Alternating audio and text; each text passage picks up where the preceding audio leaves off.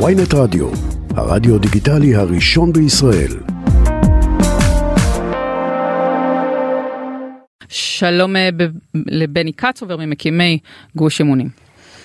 שלום וברכה, בוקר טוב.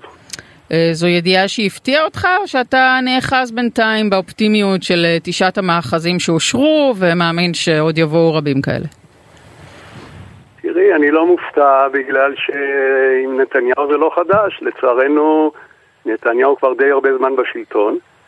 אה, אני אספר לך אפילו, כשהוא עלה פעם ראשונה ב-96, הייתי עדיין פעיל במועצת יש"ע, הייתי גם קצת לפני זה ראש המועצה האזורית שומרון, זימן אותנו.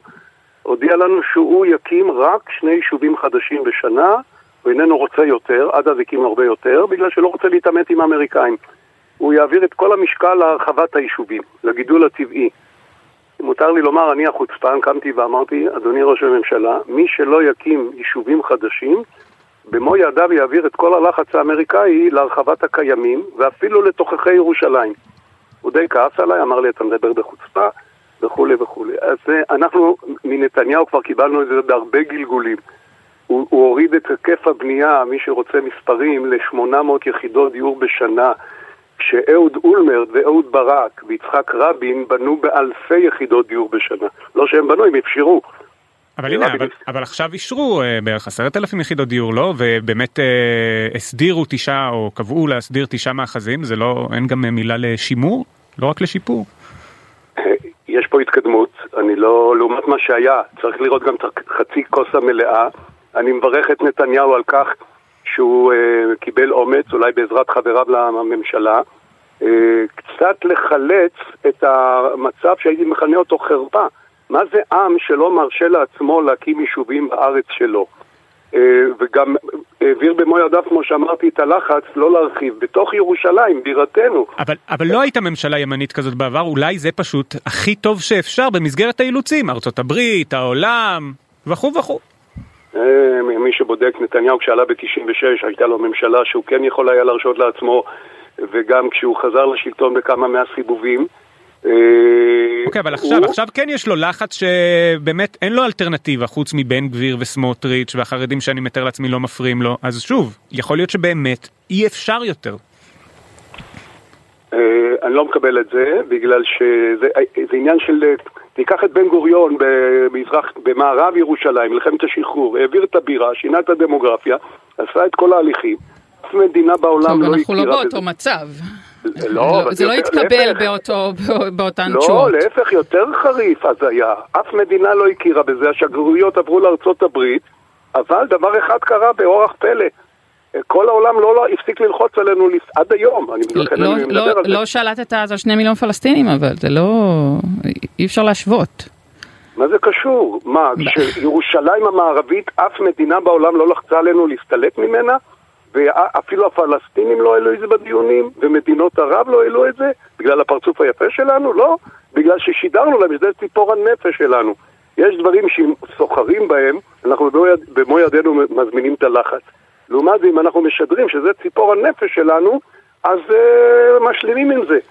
אולי ציפור. הנפש שלהם זה דמוקרטיה במובן של אה, זכות בחירה לפלסטינים לצורך העניין, או לא שליטה צבאית על נתינים אה, משוללי זכויות אזרח. זה ציפור הנפש שלהם, של המדינות הדמוקרטיות.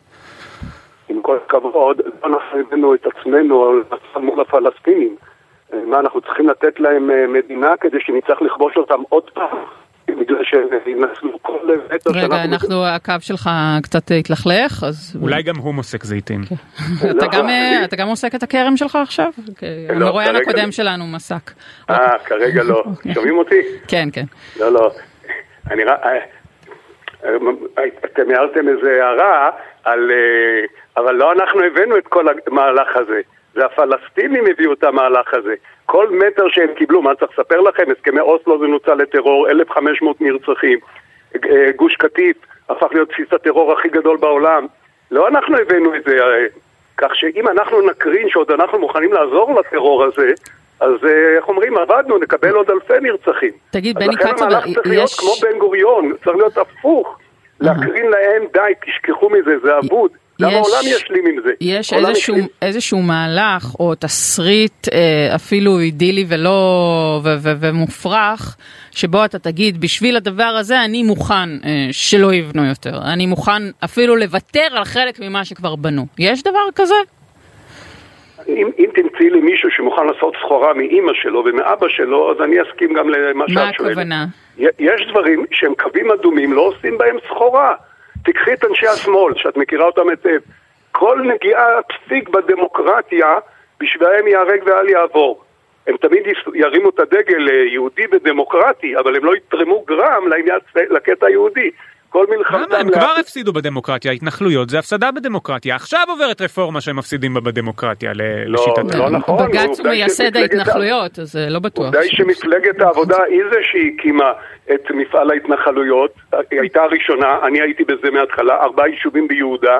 את כל בקעת הירדן, את כל רמת הגולן. אבל היישובים עכשיו שמוסדרים, המילה הסדרה היא מעצם זה שהם יישובים שהם לא נבנו כחוק, הם נבנו בהחלטה של אה, אנשים ספורדים. סמוטריץ' דיבר על זה ממש לא מזמן, איך הוא עלה לגבעת ה... לא זוכר, והיום עכשיו מסדירים אותה. זה נכון, אבל זה באמת קורה. אגב, כל פעולת המאחזים התחילה בעידן נתניהו, אחרי מה שסיפרתי לכם, שהוא נכנע ללחץ הבינלאומי, הפסיק להקים יישובים חדשים. אני חושב שבקנה מידה לאומי, היסטורי, זה מצב של חרפה. בסדר, זה היה לא אקט לא דמוקרטי, לא הדמוקרטים הפסידו. לא השלימו, זה לא עניין של מול הדמוקרטים, זה לא עניין, אין יישוב בארץ שקם בצורה חוקית. תמיד יישובים עלו, כל המפעל הציוני. ראובן לרר קנה את נס ציונה מערבים, קראו לה אז ואדי אל-חנן, אה, כדין... קנה את זה מצוין, אבל הם עלו על, עלו על הקרקע בלי שאישרו להם את כל התוכניות. בסדר, היה אז מנדט, מנדט. אה, זה הטורקים, לא, ואז אני, מנדט, מה אתה רוצה? עזוב אותי מהמנדט, אני מדבר על קום המדינה, הרבה, אחרי, הרבה שנים בתוך המדינה, יישובים לא עלו אה, בצורה מסודרת, עלו קודם, אחר כך הסדירו את התוכנית. אתה יודע, כשהלכנו ליגאל אלון על חברון, הוא, איך אפשר אה, בלי עימות עם הממשלה, הוא אומר לנו, מה? ככה לא עובדת התנועה הציונית, קודם תעלו, אחר כך נסדר אישור.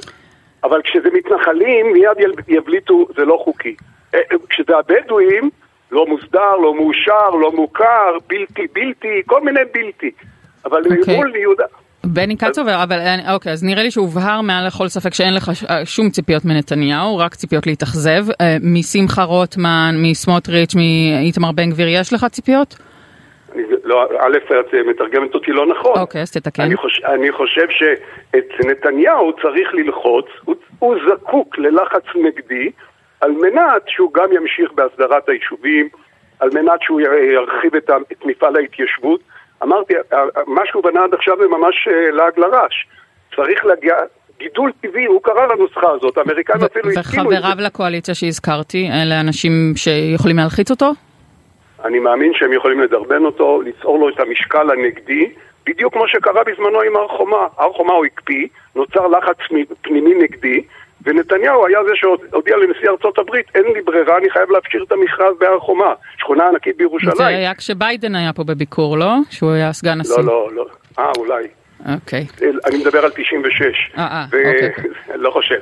ו... אבל, אבל אחר כך נתניהו התייצב על הבמה שם, ונעם היה הנואם הבכיר, מיד שחנכו את השכונה, 98, ועוז וגאווה, איך לא נכנענו ללחצים הבינלאומיים ובנינו. זה בדיוק מה שצריך לייצר, okay. אוקיי. לחץ נגדי. העולם באמת לוחץ את נתניהו. בני קצובר ממקימי גוש אמונים, תודה על השיחה הזאת. יום נעים. יום טוב.